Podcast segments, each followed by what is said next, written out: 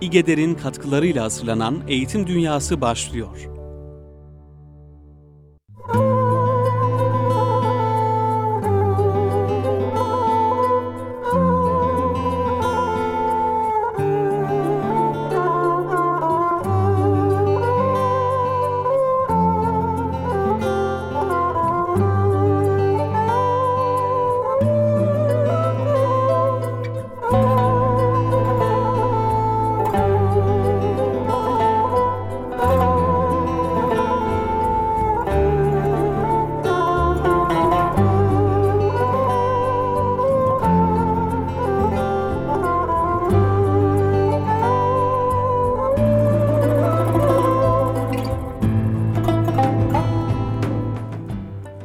Merhabalar kıymetli Erkam Radyo dinleyenleri.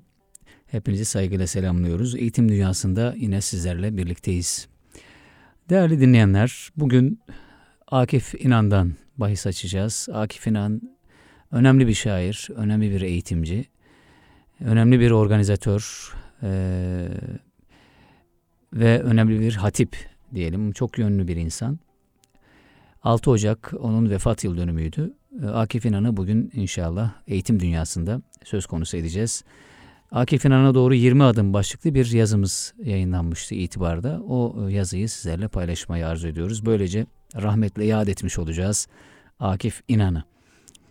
Hemen devamında inşallah e, mısralarla konuşsak Ayla A. Begüm e, Yüz Akı yayınlarından çıkmış önemli bir eser bu. E, birkaç defa e, yazılarına denk gelmiştim. E, kitabı da karıştırmıştım. Bugün almak nasip oldu. Hemen tazecik. Bugün oradan size bir yazı paylaşmayı arzu ediyorum. E, inşallah program içerisinde kültürgündemi.com isimli site üzerinde de duracağız. Türkiye Yazarlar Birliği'nin e, internet yayıncılığı ile ilgili olarak bir ödülünü de almış oldu kültürgündemi.com kültür gündemine dair ve e, orada yazan isimlere dair bir tanıtım yapmış olalım kısa. Erol Yılmaz'ın e, bir yazısı olacak oradan paylaşacağımız. Belki diğer yazarlara da şöyle bir göz atarız e, ve böylece programı bugün sürdürmüş oluruz değerli dinleyenler. Akif İnan ile ilgili olarak İtibar dergisinde yer almış Akif İnan'a doğru 20 adım başlıklı metinden bazı bölümler paylaşarak Akif İnan'ı anacağız bugün. Akif İnan'ın hayatında Urfa çok önemli bir yer tutar değerli dinleyenler. Necip Fazıl Akif Urfalı değil Urfa Akiflidir demiştir. Dışa kapalı bu havzada eski edebiyatla, şiirle, musikiyle yetişen Akif kendisi olmayı nevi şahsına münhasır bir kalem olmayı başardığı için söylemiş olsa gerek üstad bu cümleyi. Urfa o dönemlerde Alaaddin Özdemir'in deyimiyle mizacını batı tesirine kaptırmamış bir kenttir.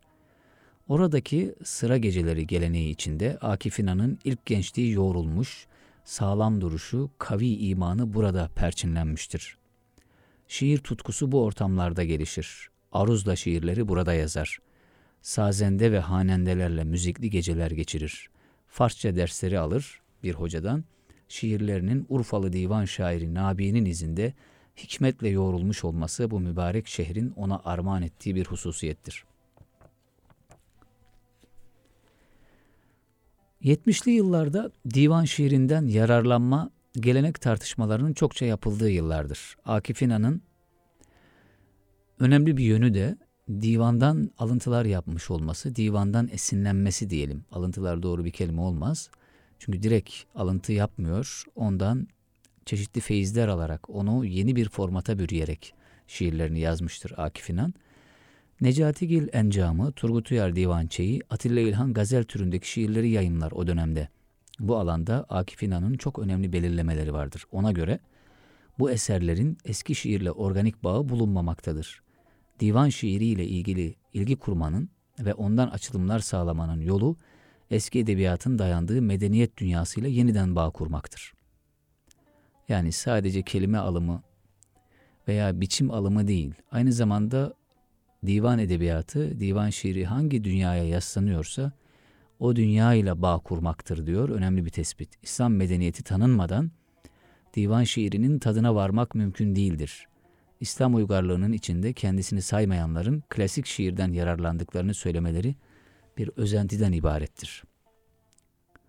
Akif İnan eski şiirden nasıl yararlanmak gereğine dair metinler üretmekle kalmaz. Bunu kendi şiirinde uygular. Onun şiirini inceleyenler, eski şiirin ruhuyla bütünleştiğini, atalar şiirindeki anlam dünyasını nasıl içselleştirdiğini göreceklerdir. O divan nazım biçimini, hece vezni ve halk şiirini bir arada kullanarak farklı, tamamen özgün bir yol yakalamıştır. Eski şiirdeki hayal unsurlarını olduğu gibi kullanma kolaycılığı içinde olmamıştır. Oradan esinlenerek yakası açılmamış hayal unsurları sığdırmıştır şiirine. Divan formundan onun şiirine nasıl bir yol açıldığını anlamak adına bir örnek. Sultanı gam nişime nedelden derunumu, sahrayı kalbe leşkeri sevda gelir gider. Nabi'nin Gam sultanını gönlümü mesken edeli beri kalp sahrasına sevda askerleri gelip giderler manasına gelen bu beyti ona şu mısraları ilham etmiştir. Bir denizaltıdır yüreğim, yeryüzü bakıştım uzat elini. Saçların en derin bir gökyüzüdür, varamaz ellerin merdivenleri. Burada da divan edebiyatında gördüğümüz birçok sanat var. Mesela el kelimesi tevriyeli olarak kullanılmıştır.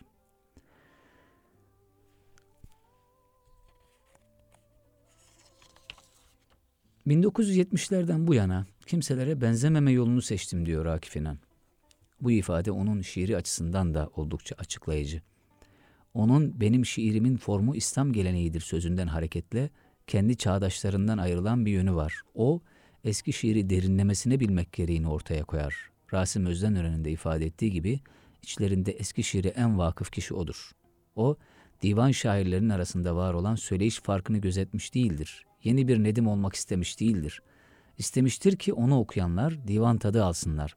Şiirin içinde örtbas edilen, gizlenen, erimiş bir İslam geleneği, medeniyet birikimi devşirebilsinler. Kendi ifadesiyle dikkatli gözlemcilerin hiçbiri onun kullandığı şiirde Nedim gördüm, galip gördüm diyemeyeceklerdir. O eski şiire bakmıştır, evet ama gördüklerini tamamen kendi sesiyle, sözüyle, imajıyla anlatmıştır şiirinde.'' Onun şahsiyetine dair neler söylenir? Akif İnan'ın. Arif Ay onun için kürsüde oturabilirdi ama postu seçti diyor. O sendikacılık dahil yaptığı çalışmalar nedeniyle hatırı sayılır bir çevreye sahipti. Fakat bunu ikbal için kullanmamıştır. Ömür boyu sakin bir kıyıda hep yazmayı, şiirle iştigali düşlemiş. Yüksek mevkilerden çok posta bir derviş olmayı seçmiş. Akif İnan rıza makamının insanıdır hastalığını kendisinden gizlemek isteyenlere karşı ben ilahi hükme razıyım, hazırım demiştir. Rasim Özdenüren onun bir şahsiyet abidesi olduğunu belirterek aynı yaşta oldukları halde kendisine her zaman ağabey dediğini ifade eder. O herkesin ağabeyidir. Erdem Beyazıt'ın şu cümlesi onun kol kanat gelişinin ağabey tavrının ne güzel bir göstergesidir. O ev sahibiydi, biz hep onun konuklarıydık. O düşündüğünü söylemekten çekinmeyen bir kişidir ama bu özelliği onu kaba saba bir insan yapmamıştır. 1969'da Maraş'ta bir gazete çıkarılmak istenir. Rasim Bey ve İnan'a fikir danışmak için davet gönderirler 69'da. Gazeteyi çıkarmak isteyen kişi öyle bir gazete çıkaralım ki der. Gazeteyi buyurun paşam, buyurun savcım diyerek takdim edebilelim. Hakif İnan duramaz. Hayır hocam öyle bir gazete çıkaralım ki sayın savcım, sayın paşam o gazeteyi kendisi bayiden alıp okumak zorunda kalsın. Yine Sezai Karakoç'la ilk tanıştıkları yıllarda sen akıllı bir adama benziyorsun, çok önemli şeyler söylüyorsun ama şiiri bırakmalısın diyecektir Akif İnan. Karakoç ondaki samimi tavrı görmüş olacak ki sadece tebessüm etmiştir bu söz karşısında.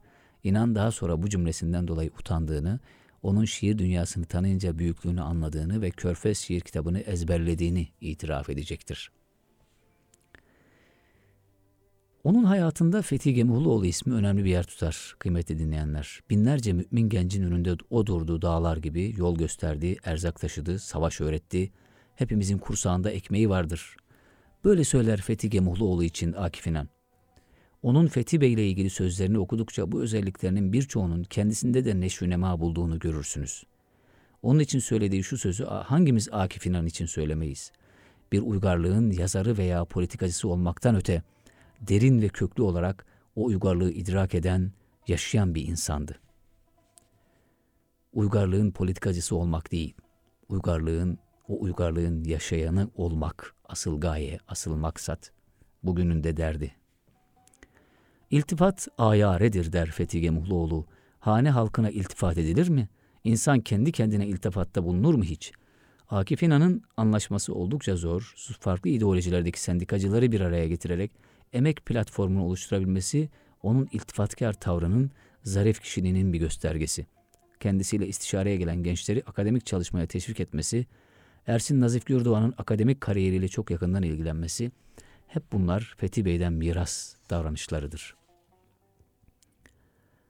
1969'da Nuri Pakti'nin öncülüğünde Edebiyat Dergisi kurucular arasında yer alır Akif İnan. Diğerleri Rasim Bey, Alaaddin Bey ve Erdem Beyazıt.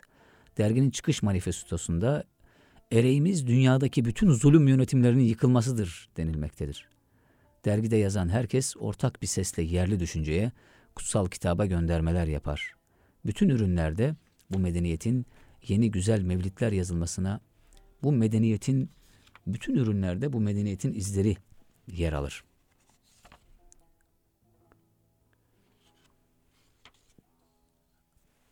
Kötülük gördüğünüzde elinizle düzeltiniz hadisini kalemleriyle düzeltmek olarak da okuyan bu ekip için Akif İnan şöyle diyecektir. Edebiyat dergisi ile bizim kesim ilk defa bir koro hareketine kavuşmuş oldu. Daha önce İslamcı çizginin sanatçıları Türk edebiyatında solo yapıyorlardı. Başlarda Akif İnan, edebiyat çevresinin dilini benimsemiş olmasa da sonraki süreçte yapılmak isteneni anlamış ve o koroyu bozmamıştır. Onun katmanlarından biri ve en derindeki tasavvufi mana rabıta işlemesinden anlaşılıyor ki şiiri daha çok tasavvufa yaslıdır. Yürek gazelindeki şu beyti de bir tasavvuftaki şeyhi rabıta meselesini düşünerek okuyalım. Bakın, senin hatıranla her akşam dünyanın kirinden yüre yüreğim. Burada ilk planda beşeri bir unsurdan söz edebiliriz ama kastedilenin bir mürşid olduğu ortadadır. Derviş her akşam seccadesinde oturur, başını kalbine indirir ve mürşidini düşünür, onu orada yanı başında telakki eder. O anda orası bir peygamber sofrasıdır. Çünkü peygamber de dahil bütün saadat-ı kiram orada. Derviş onların halleriyle hallenir, renklerine boyanır. Dünyanın kiri pası o düşünce ve hayal aleminde kaybolur. Mürit onlara bakarak onların nazarlarıyla yıkanır. Rabıta meselesine karşı gelenlere bir şairle cevap vermek isterim. İnsan benzer baktığına. Derviş karşısındakine bakarak ona benzer, onun halini kuşanır. Akif İnan da bu tecrübesini bu güzel beyitle ifade ederek yüreği temizleme yollarından birine işaret ediyor. Senin hatıranla her akşam dünyanın kirinden yüyer yüreğim. Mevlid bahsine geçelim. Mevlid yazmaya çalışmıştır. Akif İnan, anaya babaya yük olmamanın anıtını diktin ey büyük yetim. Bir yazısında eski şairlerin yazmış oldukları mevlid kitaplarının yeniden basılması gereğinden bahseder Akif İnan. Bu hareketin bugünkü edebiyatımızın da yönünü belirleyeceğini söyler. O eserleri okuyarak Müslüman şairler bu alanda yeni eserler yazma heyecanı içerisine gireceklerdir. Çünkü edebiyatımızın bugün ulaştığı yeni biçim ve öz, yeni güzel mevlitler yazılmasına çok elverişlidir ona göre. O da Hicret kitabında bu konuda bir deneme yapmıştır. Olağanüstüler şiiri bir mevlit yazma girişimidir. Genç şairler bunu bu gözle bir kez daha okumalılar. Necip Fazıl'ın Esselam adlı mevlidi de yeni nesle mevlit yazma için bir çağrı olsa gerektir. Onun şiirine tasavvufi unsurların nasıl misafir olduğu, hikmetli hadiselerin onda nasıl şiire dönüştüğüne dair değerli anlatılar var elimizde. Kendi şiirinden bahsederken verdiği bu örnekler, bizler için geleneğin şiire buyur edilmesini anlamak bakımından büyük önem arz ediyor. Bir yazısında bu minvalde Akif İnan Hazreti Ömer'den bahseder. Çok ilginç bir hikayeyle bir şiir oluşturmuş. Güzel bir kıssayla diyelim. Bir gün Halife Hazreti Ömer'e bir zat gelir kıymetli dinleyenler. Ve rüyasında zina yaptığını, bu nedenle cezası neyse onu çekmek istediğini söyler. Her ne kadar halife bu bir rüyadır, cezası olmaz dese de o kişi ısrar edince adamın bahçede bir direğe bağlanmasını emreder Hazreti Ömer. Ceza olarak adamın gölgesine belli miktarda kırbaç vurulacaktır. Gölgesine. Adam da razı olur. Cezasını çektikten sonra mutmain bir şekilde eve döner. Bu kıssadan Akif İnan'ın çıkardığı sonuç Müslümanın rüyalarının dahi hesabını vermeye hazır olması gerektiğidir. Bu kıssada onun şiirinde şöyle vücut bulacaktır. Bütün vakitlerim sana ayarlı, iste hesabını rüyalarımın. Tabi şiirlerdeki bu arka planı, altyapıyı görünce, o hikayeyi görünce şiir daha bir anlama bürünüyor, daha bir anlam kazanıyor. Bütün vakitlerim sana ayarlı, iste hesabını rüyalarımın. Bu iki mısranın arkasında işte az önce ifade ettiğimiz Hazreti Ömer ve o genç adamın hikmet dolu hikayesi var. Tasavvufta çok önemli bir yeri olan nazar için eskiler şeyhin bir nazarı kırk çileden daha evladır demişler. O nazarıyla gönlündeki feyiz ve bereketi bir anda müridine aktarır. Şiirine ve yaşamına baktığımızda Akif İnan'ın da ulu bir nazara mazhar olduğu anlaşılıyor. Ulu nazarın tesirini ne güzel anlatmıştır bakın. Dikenler, çalılar güle dönüşür. Bir bengisu yayar nazarlarınız. İlahi nazarlara mazhar derviş o nazarın bir gün bir ok gibi tesirli olacağını da bilir. Bir kalbi kırmaktan, kızgın bakıştan ödü kopar ve der ki gövdemi kurşunlar sererse yere kırgın bakışların değdi sanırım. Bir kuş bir avcı tarafından vurulmuşsa o anda zikirden beri olduğu için vurulmuştur der Akif İnan. Bunu çok hassas ve mistik bulan inanın bütün mahlukatın lisanı haliyle Allah'ı tesbih ettiğini, tesbih ettiğini, tesbihattan bir an fari olmanın kırgın bakışları üzerimizi çekmek olduğunu çok enfes bir beyitle ortaya koyduğunu görüyoruz. Necip Fazıl'la diyaloğunu anlatalım. Üstad Necip Fazıl onun hayatında özellikle dil tarihte okurken, üniversite öğrencisiyken konferansa davet ettiği yıllarda çok iz bırakacaktır. İz bırakmaya o zaman başlayacaktır diyelim. Hem hayatı hem sanatı açısından. Üstad Akif İnan için tam merkezde. Ondaki yerellik üstadla evrensele dönüşür. Akla, zamana ve daha başka birçok konuya bakışı onun gibidir. Akif İnan'ın kuşağı için üstad her alanda bir baba gibidir. İnan'a göre onun eserini hiç okumamış bu memleketinde her bilinçli Müslümanı okumamış dahi olsa ondan fikir devşirmiş, hiç olmazsa onun oluşturduğu iklimde solumuştur. Anamı sorarsan büyük doğudur, batı ki sırtımda paslı bıçaktır ifadeleri fikirlerini doğrudan nereden özümsediğini ortaya koyuyor. Üstadın Ankara'ya geldiğinde kaldığı kişi yine Akif İnan olur. Bu nedenle Fehmi Korun'un bir yazısında Üstad'ı İstanbul'da konferansa getirebilmek için Ankara'yı Akif İnan'ı aramak zorunda olduğumuzu bilirdik demesi boşuna değildir. Akif İnan, Üstad'ın Türk düşüncesinde politik dünya görüşlerini sistemleştirdiği çok için çok önemsediği yazılarını bir araya getirerek ideolojiye örgüsü başlığı altında yayınlanmasına öncülük etmiştir. Başta kapris yaparak bunu istemeyen Üstad daha sonra çok doğru bir iş yaptıklarını hissettiren sözler söyleyecektir Akif İnan'a. Bu akşam kalabalık olmayalım, baş başa bir nefs muhasebesi yapalım der Üstad Necip Fazıl. Akif İnan'a has odalarını hazırlamaları için verdiği bir talimattır bu. Tüm yaptığımız der, has odamıza kavuşabilmek için yoldaki kanalizasyonu temizlemekten başka bir şey değildir. Has oda, onun kurmay diye adlandırdığı yakınlarıyla birlikte olduğu yer. Ve bundan oldukça haz duyar. Edebiyat dergisi ekibi onun kurmaylarım dediği insanlardır. Alaaddin Özdenören'in hayatında da Akif İnan'ın büyük yeri var. Tüm iyi şeyleri Akif'te tattım diyor Alaaddin. Bu önemli bir tanıklık. İnan'ın kişiliğinin en güzel görüldüğü aynalardan biri Alaaddin Özdemir olmalı. İnan'ın vefatından sonra onun için yazdığı şiiri kendi sesinden dinleme lütfuna erişmiştim. Darmadağın şiirini Akif İnan'a dair yazmıştı e, Alaaddin Özdemir değerli dinleyenler. Bir anma etkinliğinde okuduğunda o sesin tınısında derin bir dostluğun çağıltısını bütün ruhumla duymuştum gerçekten. Çünkü şairlerin büyük çoğunluğu okudukları, yazdıkları şiirleri çok iyi okuyamazlar. Böyle de bir yerleşmiş bir kanı da vardır ama Alaaddin Özdeniren'in okuyuşu başkaydı. Bir de e, Akif İnan'a duyduğu sevgi de şiire gerçekten çok tesir etmiş. O sese de tesir etmişti ki o gün dinlediğimde çok duygulanmıştım. Hala hatırlarım. Karıncanın yükünü taşıyor, diren, direniyor ölümü saklamakta. Gözlerinden öperim o dağın, darmadağın demişti. Evet. Şimdi bu yazıyı neredeyse bir yıl olduğu yayınlayalı itibarda değerli dinleyenler. Akif İnan'ın e, şiir kitaplarının yeni baskıları yoktu ama burada da biz bir çağrıda bulunmuştuk bu yazıda da. Şiir kitaplarının yeniden yayınlanması hususunda şükürler olsun ki bir ay öncesine kadar iz yayınları yeni iki eserini yayınladı. Ee, onun e, düz yazıları özellikle e, İslam medeniyetine dair, İslam şiirine dair yazdıkları yazılar, eğitime dair yazdıkları e, Eğitim Bir Sen e, tarafından yayınlandı. Sendika tarafından yayınlandı. Fakat sendikanın kitaplarına ulaşmak çok kolay olmuyor.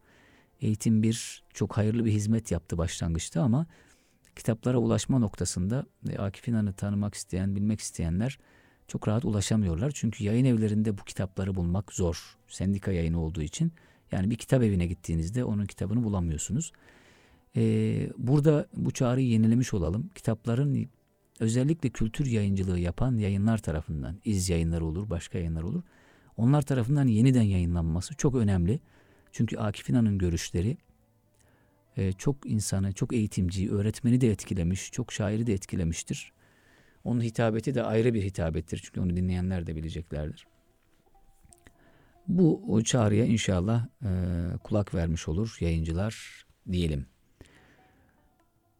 Bazı mısraların virt gibi olduğunu, bir zikir gibi olduğunu söyleriz kimi zaman.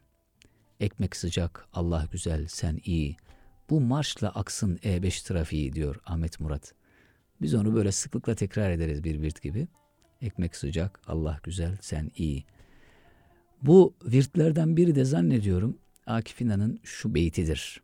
Şair değil, güneş değil, değil hey. Toprak olsam veli ordularına. İşte bu beyit de Akif İnan'ın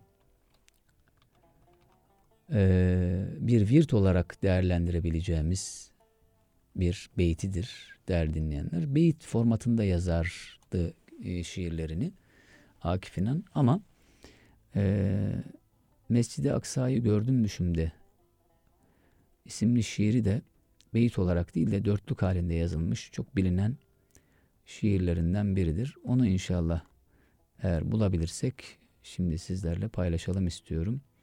Ama e, uzadı biraz. Kısa bir ara verelim. Kısa bir aradan sonra inşallah Mescid-i Aksa şiirini Akif İnan'ın sizlerle paylaşalım değerli dinleyenler.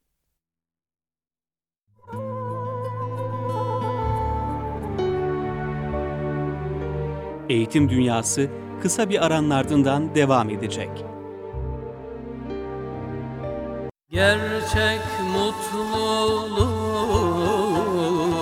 istersen eğer Allah Allah nefsin arzuları at birer birer Allah Allah nefsin arzuları birer birer. Hak yoluna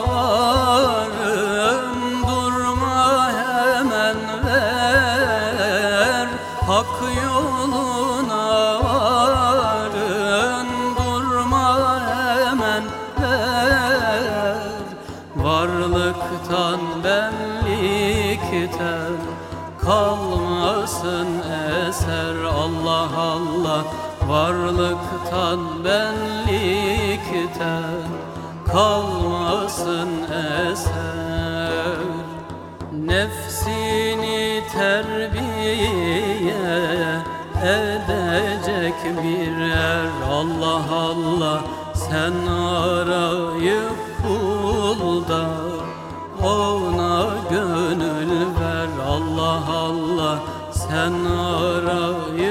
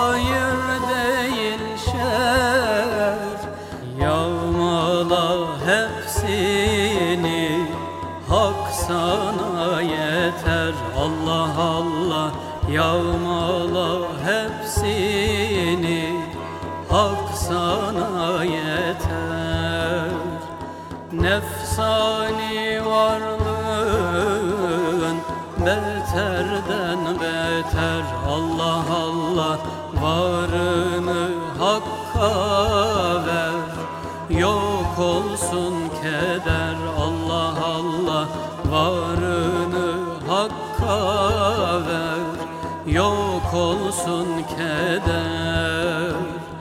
Ahmet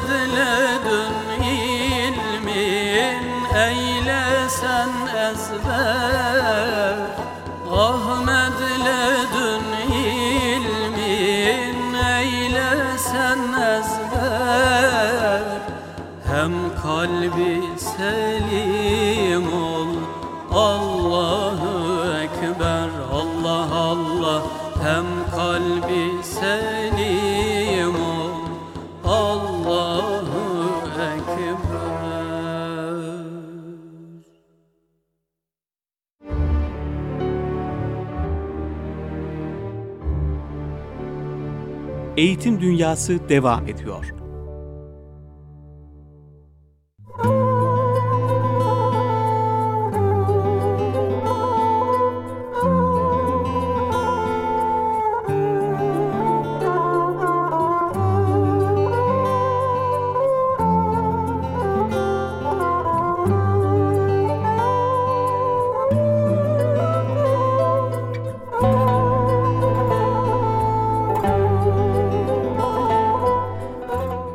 Mescidi Aksa'yı gördüm düşümde. Bir çocuk gibiydi ve ağlıyordu. Varıp eşiğine alnımı koydum. Sanki bir yeraltı nehri çağlıyordu. Gözlerim yollarda bekler dururum. Nerede kardeşlerim diyordu bir ses. İlk kıblesi benim ulu nebinin. Unuttu mu bunu acaba herkes? Burak dolanırdı yörelerimde. Miraca yol veren hız üssüydim.''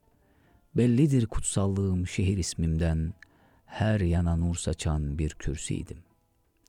Hani o günler ki binlerce mümin, tek yürek halinde bana koşardı, hem şehrim nebiler yüzü hürmetine cevaba erişen dualar vardı. Şimdi kimsecikler varmaz yanıma, müminde yoksunum tek ve tenhayım, rüzgarlar silemez gözyaşlarımı, çöllerde kayıp bir yetim vahayım.'' Mescid-i Aksa'yı gördüm düşümde. Götür Müslümana selam diyordu. Dayanamıyorum bu ayrılığa. Kucaklasın beni İslam diyordu. Mehmet Akif İnan Evet kıymetli dinleyenler Akif İnan'ın bir şiirini de paylaşarak ona rahmetler gönderiyoruz, fatihalar gönderiyoruz böylece. Efendim e, kültürgündemi.com'dan bahsetmiştim. Türkiye Yazarlar Birliği kültür gündemini yılın internet sitesi seçti. Kültür gündemi önemli bir işlev icra ediyor. Kültüre dair sadece belli gündemleri söz konusu etmiyor. Gündem dışı e, önemli metinlere de, önemli e, faaliyetlere de yer veriyor. Kültür gündeminin nabzını tutuyor ve dahası e, önemli yazarlara imkan veriyor, bir fırsat açıyor. Yazarlar orada tıpkı bir dergi gibi, bir e, süreli yayın gibi e, icra faaliyet icra ediyor e, kültürgündemi.com. Burada e, yazarlar, önemli yazarlar var. Onlardan özellikle bahsetmek isterim bugün. Kültür gündeminin Berat Demirci gibi önemli bir ismi var. Hüsrev Hatemi yazmaya başladı orada. Erol Yılmaz ki yazılarına kimi zaman e, eğitim dünyasında yer veriyoruz. E, değerli dinleyenler. Gökhan Ergür çok önemli e, sarsıcı yazılarıyla orada sürdürüyor e, yazarlığını. Burada özellikle son yazdığı mesela Furkan Çalışkan'ın Savunma Sanatları isimli şiir kitabı ile ilgili yazdığı yazı e, önemli.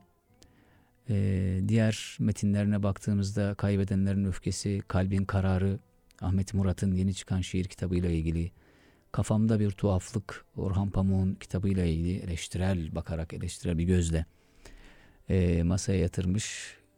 Neden sokakta ölmeliyiz, her yerde şair şiirde değil başlıklı önemli yazıları var. Sürev Hatemi'nin Kalanlar ve Gidenlerin Şarkıları diye bir seri başlattığı e, biliniyor. Burada yazılar e, yer alıyor Hüsrev Hatemi'ye dair. Bir yazısını inşallah burada e, birlikte ele alalım. Kalanlar ve gidenler. Gidenler ve kalanların maceralarından haber veren şiirlerden bahsettiğim bundan önceki yazımda diyor daha çok kalanların duyduğu acıları anlatmıştım. Genellikle gidenler de kalanlardan farksız derecede acı çekerler.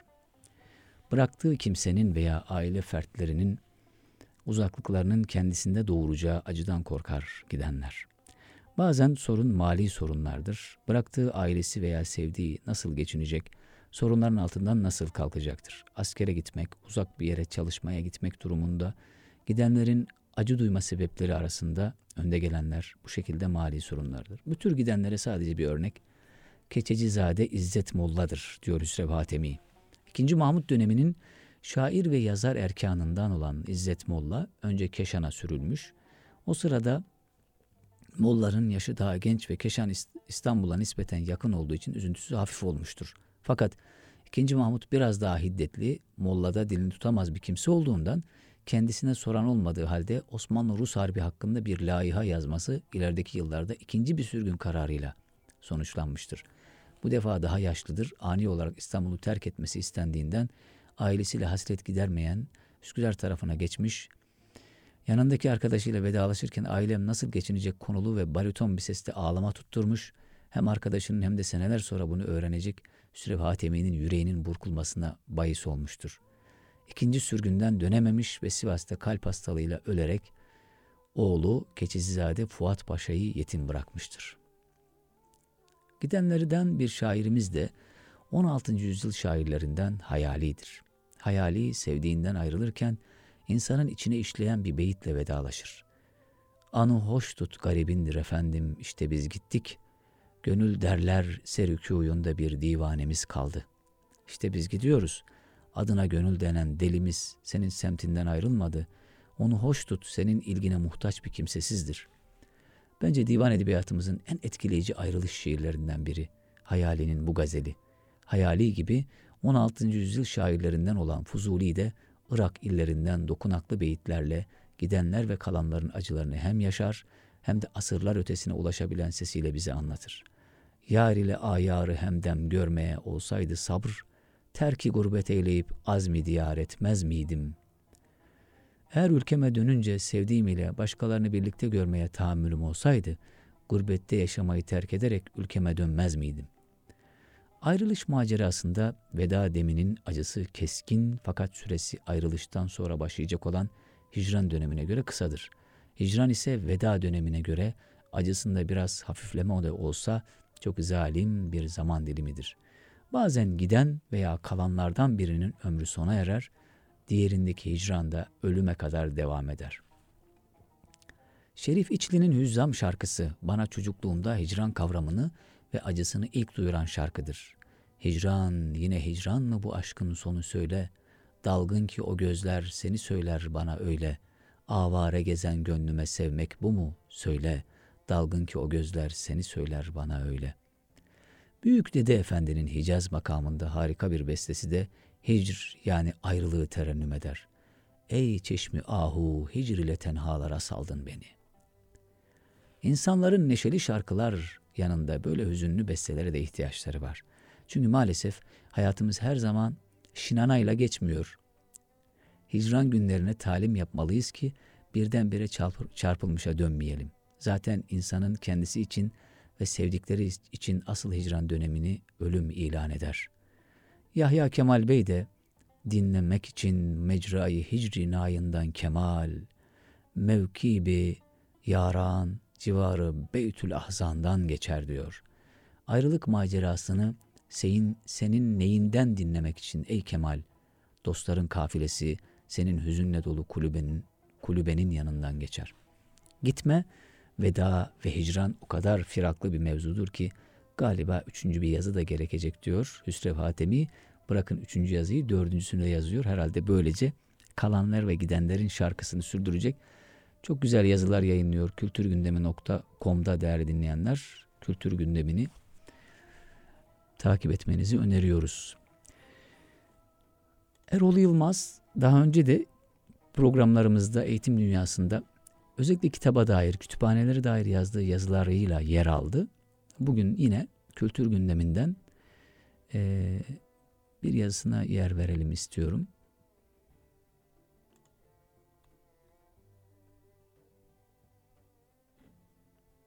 Burada çeşitli başlıklarda yazılar, yani diğer yazılarına da arşivlerde ulaşabiliyorsunuz. Yazı, yazarların e, son yazdıkları yazının altında önceki yazılarına da yer verilmiş. Bütün e, arşiv burada var. E, kaçıranlar için de inşallah buradan yazılara ulaşmak mümkün. Hemen bir yazısını sizlerle paylaşalım.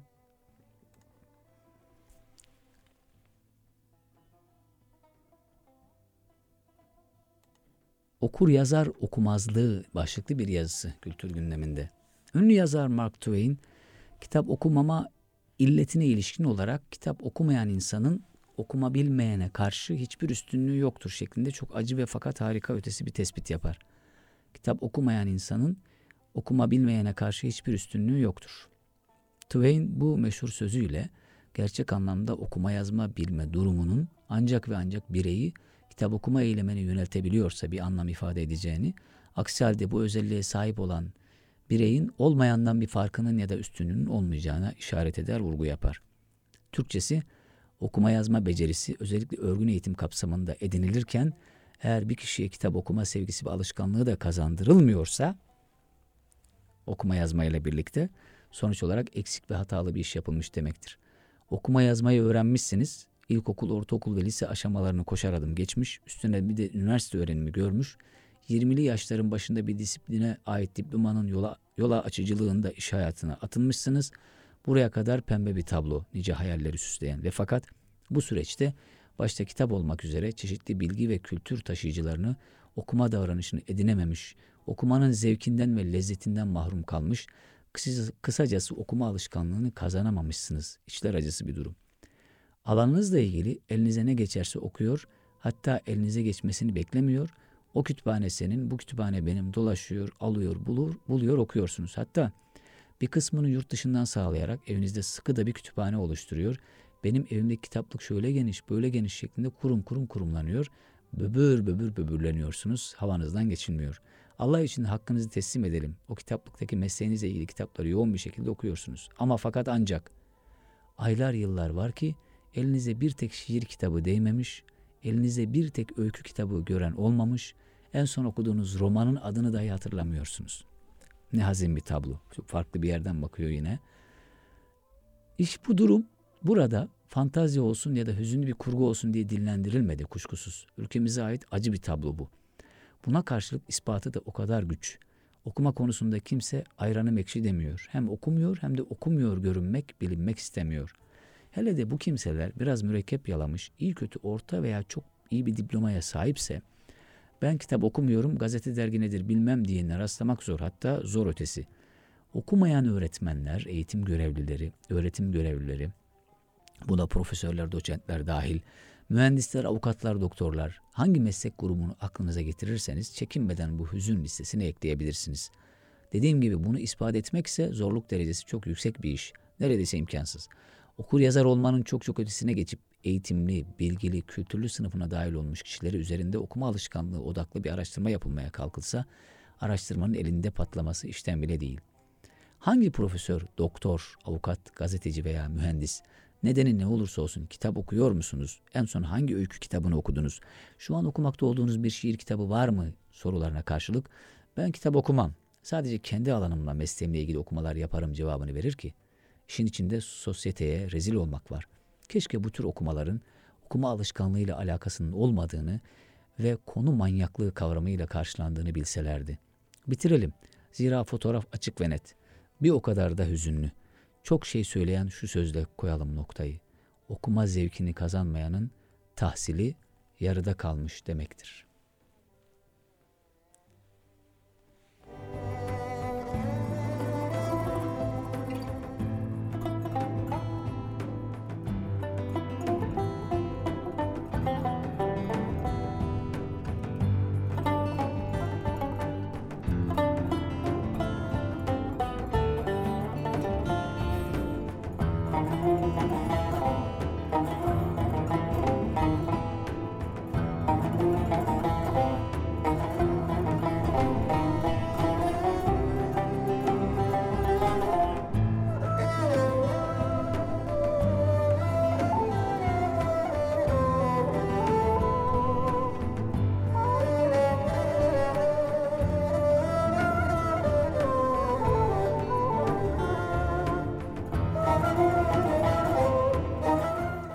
Berat Demirci'nin yazıları da yer alıyor kültür gündeminde. Bir de onun yazısına e, yol verelim. Osmanlıca özgürleşince vaziyete göre Osmanlıca zorunlu ders oluyormuş.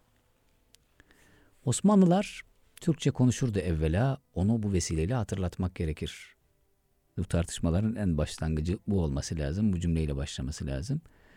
Çünkü Osmanlıca ayrı bir dilmiş gibi e, aksettiriliyor bu tartışmalar yapılırken. Bu tartışmaları yapanların en başta Osmanlıca denilenin Osmanlı Türkçesi olduğu ve aslında has Türkçe olduğunu bilmeleri gerekir.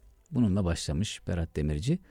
Osmanlılar Türkçe konuşurdu evvela, onu bu vesileyle hatırlamak gerekir. Şair sultanların divanlarında kullandığı Türkçe zaman zaman hayata en sade ve en sıcak noktalardan temas etmektedir. Osmanlı Türkçenin hançeresini genişletmiştir diyor Berat Demirci kültürgündemi.com'daki yazısında. Osmanlıca bir dilin adı değil, alfabenin adı olabilir ama o da Galatı meşhur olur. Lugatı fasihten evla olduğu durumlardan biri. Latin alfabesiyle yazdığımız Türkçe'ye mesela Fransızca denilemeyeceği gibi Arap alfabesiyle yazdığımıza da Osmanlıca denilmez. Geçtik. Oradan da geçiversin turnalar. Faydası olur mu? İyi öğrenene faydası olur ama 300 kelimeyle konuşan biri dünyanın bütün alfabelerini de bilse cehaletinin çapını daraltamaz. Lazım olan bir insanın dilini çok iyi bilmesidir. Tekrar altını çizerek okuyalım. İyi öğrenene faydası olur tabii ama 300 kelimeyle konuşan biri dünyanın bütün alfabelerini de bilse cehaletinin çapını daraltamaz. Osmanlıcanın seçmeli ders olması belki heves uyandırır. Selikası kuvvetli çocuklar tarih ve edebiyat ilmine katkı sağlarlar. Böylece eski alfabemizde yazılanları çok iyi okuyan, buna rağmen bazıları da kara cahil olanlara Osmanlıcanın haybeden imtiyaz kazandırmasının yolu kapanmış olur. Her özgürlük mazeretleri de ortadan kaldırdığı için güzeldir bilme imkanı açıldığı için ne yapayım öğreten olmadığı bahanesini ortadan kaldırır. Her özgürlük yasaklardan kendine siyasi rant devşiren istismar ve istismarcıların da yolunu tıkar. Serbestlikten doğan eylem özgürlüğü mağduriyetinin mağduriyetini örttüğü ve anlaşılmasını engellediği toplam insan kalitesini açığa çıkarır. Boşu boşuna zihnimizi işgal eden bir meseleden kurtulmuş oluruz. Alfabenin simgeleştirilerek kaybettiğimizin ne olduğunu, esas derdimizin ne olduğunu düşünmeye katkı sağlaması açısından bence çok hayırlı bir iş. Arap alfabesini çok iyi bilen ve Kur'an'ı o dille okuyan ve anlayanların başı göğe ermediği gibi Amerika'ya teşne olduklarını unutmayalım. Eski defterlerden çıkara, çıkarak müteveccih ve enerji kaybettiren yeni hesaplar çıkartmak cılk insanlara yakışır. Bir sözümüzde iktidara gitsin diyor. Sembolleştirilmiş ve tabulaştırılmış bir takım yasakları yahut kısıtlamaları kaldırınca doğru bir şey yapmış oluyorsunuz ama başörtüsü konusunda olduğu gibi hem yasaklayanlara hem de yasaklatan yasaktan kurtulan, kurtulanlara boyuna hatırlatmak bana sevimli gözükmüyor bunu. Birilerinin başına kalkmış, birilerini de sürekli incitmiş oluyorsunuz diyor Berat Demirci. Umarım da öyle bir malzeme olmaz. Marif sistemimizin çatırtısının tam anlamıyla hissedildiği şu günlerde Osmanlıca dersi koyduk ifadesiyle derin dertlerimizin örtülmesini, savuşturulmasını asla hoş göremeyiz diyor Berat Demirci kültürgündemi.com'daki yazısında değerli dinleyenler. Söyleşi, müzik, sinema, şehir, analiz, edebiyat, video kütüphane ve tüm yazarlar bölümleri var e, kültür gündeminde. Mesela söyleşiyi tıkladığınızda Cemal Şakar'la Öykü Modern Zamanların Çocuğu başlıklı bir söyleşi yer alıyor son olarak. E, vatanı yaşanır kılan da biziz, gerektiğinde uğrunda ölecek olan da Hakan Arslan Benzer'le yapılmış bir söyleşi. Şiir, şairi, şairin tarihini ipuçlarıyla ele verir Bülent Parlak'la yapılmış bir söyleşi. Ebu Bekir Kurban'la Türkiye sevgisi imandandır üzerine konuştuk. Ebu Bekir Kurban'ın kitabı bunun üzerine konuşulmuş. Ümit Aktaş'la İslamcılık üzerine ve Salih Mirza Beyoğlu'nun hürriyetine kavuşmasını ardın, kavuşmasının ardından ilk konferansı da burada yer alıyor. Celal Feda ile Türk şiiri üzerine konuşulmuş. Burada güzel söyleşiler var. Kaan Murat Yanık'la efendim Mahmut Özkızıl'la Nurettin Durman'la vesaire isimler devam ediyor. Adem Özköse gibi, Melih Tuğta gibi isimlerle. Kültür gündemini de böylece e, söz konusu etmiş olduk e, efendim. Kült, e, Eğitim Dünyası programımızda.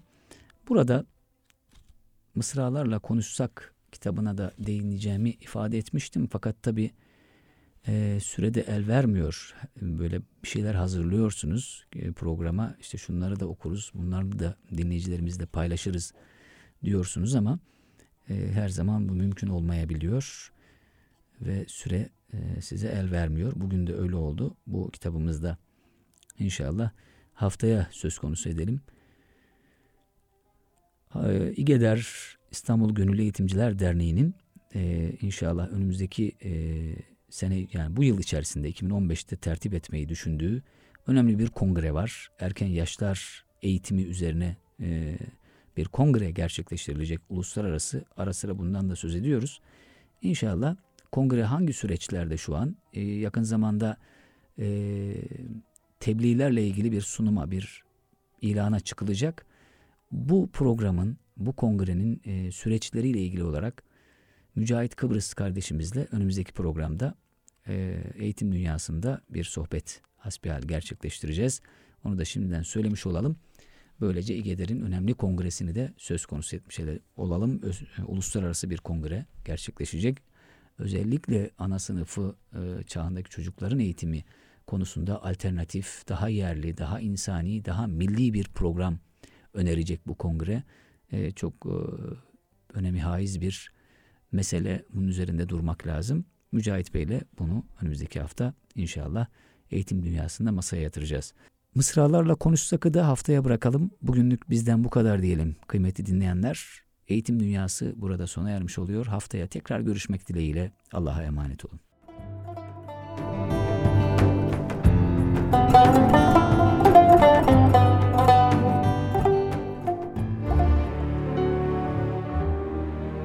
İgeder'in katkılarıyla yayına hazırlanan Sayit Yavuz'la Eğitim Dünyası programını dinlediniz.